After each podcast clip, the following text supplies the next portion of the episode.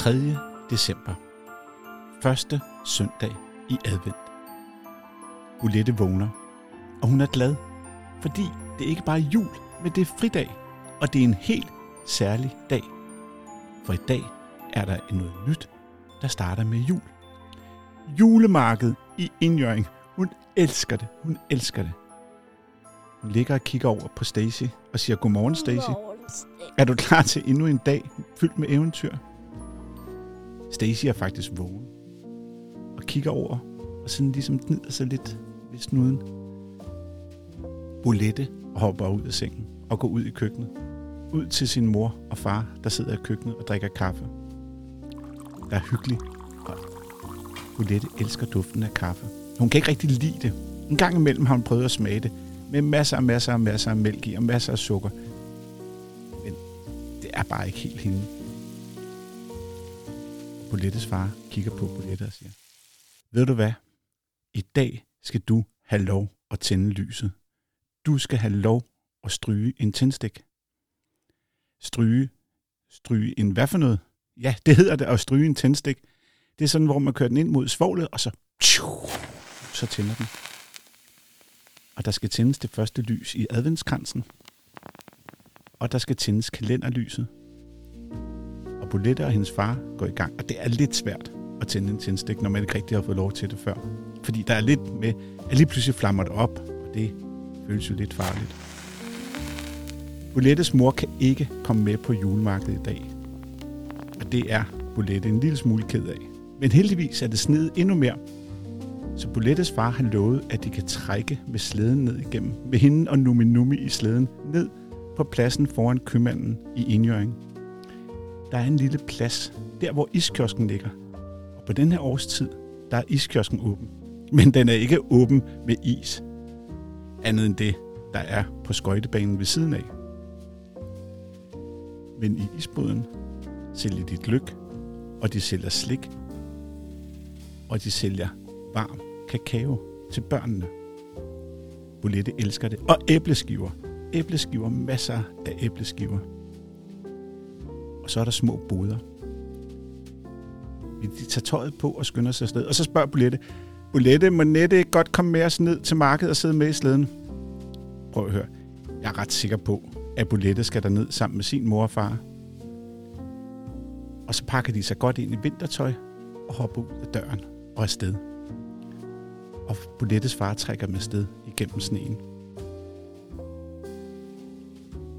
Nede for enden af vejen, nede for enden af månestien, der går der en lille sti, som er en lille smutvej, som går ned gennem skoven, og så kommer man bagom til købmanden, som ligger lige ved siden af skolen.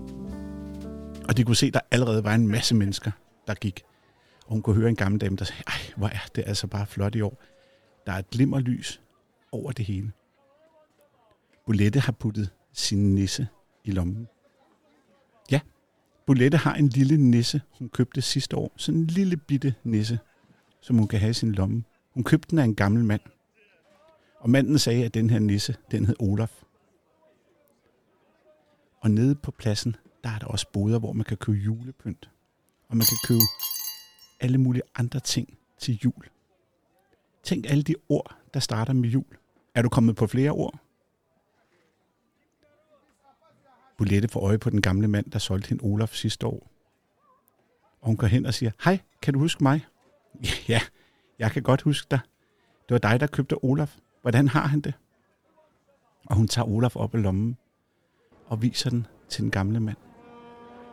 Og lige det, hun lukker hånden om Olaf igen og skal putte den i lommen, så er det som om Olaf blinker til Bolette. Hvad er det for noget? Så kommer Asger og Pjaske løbende forbi, og de skrider lige foran og kaster en snibbold lige i nakken på Bolette. Og hun er lige ved at græde. Men hun griner bare, fordi det ikke gjorde ikke særlig ondt, men hun fik et chok. Og så løber hende og Bolette og Nette og Aske og Pjaske, og dem alle sammen løber rundt på pladsen og hygger sig. Og det er fantastisk dejligt. Og de prøver også at stå på skøjter på den lille skøjtebane, der er kommet. Det er en fantastisk hyggelig dag. Men lige pludselig får Bolette øje på en bil, hun synes, hun har set før, der holder henne ved de biler, der er parkeret lige ved siden af. Hun kan se den bag, der er sådan en bålfade med bål, som man kan varme sig på. Lige bag der holder der en bil. Det er Tordenskys bil. Og Bolette tænker, hvad er nu det for noget? Er han her igen nu? Og pludselig kan hun høre bag sig, hen der hvor manden står og sælger juletræer, der kan hun høre en, der siger, der siger, planen er næsten klar. Snart vil Tordensky afsløre den store overraskelse. Men ingen må opdage, hvad vi har i ærmet. Ingen må opdage, hvad vi har i ærmet. Hvad er det dog for noget? Hun tænker, hvad er det for noget? En nisse, der blinker. Og de her tordenskys folk, der står der. Og lige pludselig kan hun også se, at der er tordenskys mærke på hans jakke. Hvad er det dog for noget? Og så hører hun en mand, der går bag hende og siger, har du hørt om Tordenskys nye teknologi? Jeg er nysgerrig efter at se det.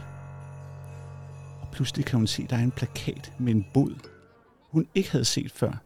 Sådan en, der er kommet rullende ind på jul. En helt sort en. Og så er der juletræ. Men det er ikke et juletræ, som man kalder det.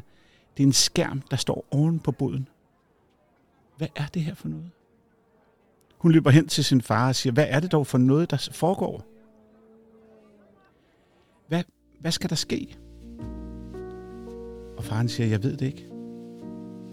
Men jeg ved, at vi skal passe på julen, og vi skal altid være på vagt, især når sådan en som Tordensky er involveret. Uanset hvad Tordensky planlægger, skal vi stå sammen og beskytte julens magi. Og sammen tager de hjem fra markedet. Det har været en fantastisk dejlig dag. Nu skal de hjem og bage småkager. De skal bage brunkager.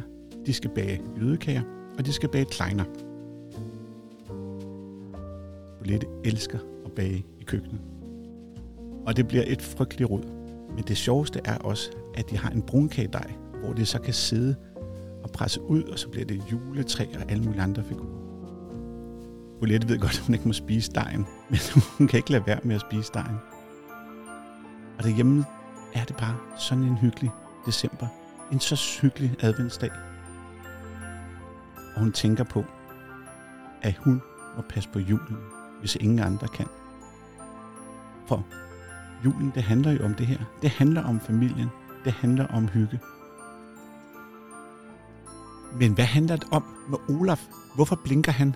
Hvad laver Tordensky i indjøringen? Hvad er det for en vogn? Og hvad er det for en plan? Jeg synes, at der kommer flere og flere spørgsmål og meget få svar. Men det virker som om Bulette er opmærksom på det. Og det virker også som om hendes far er opmærksom på det. Hvad der sker, det må du vente og høre til næste afsnit.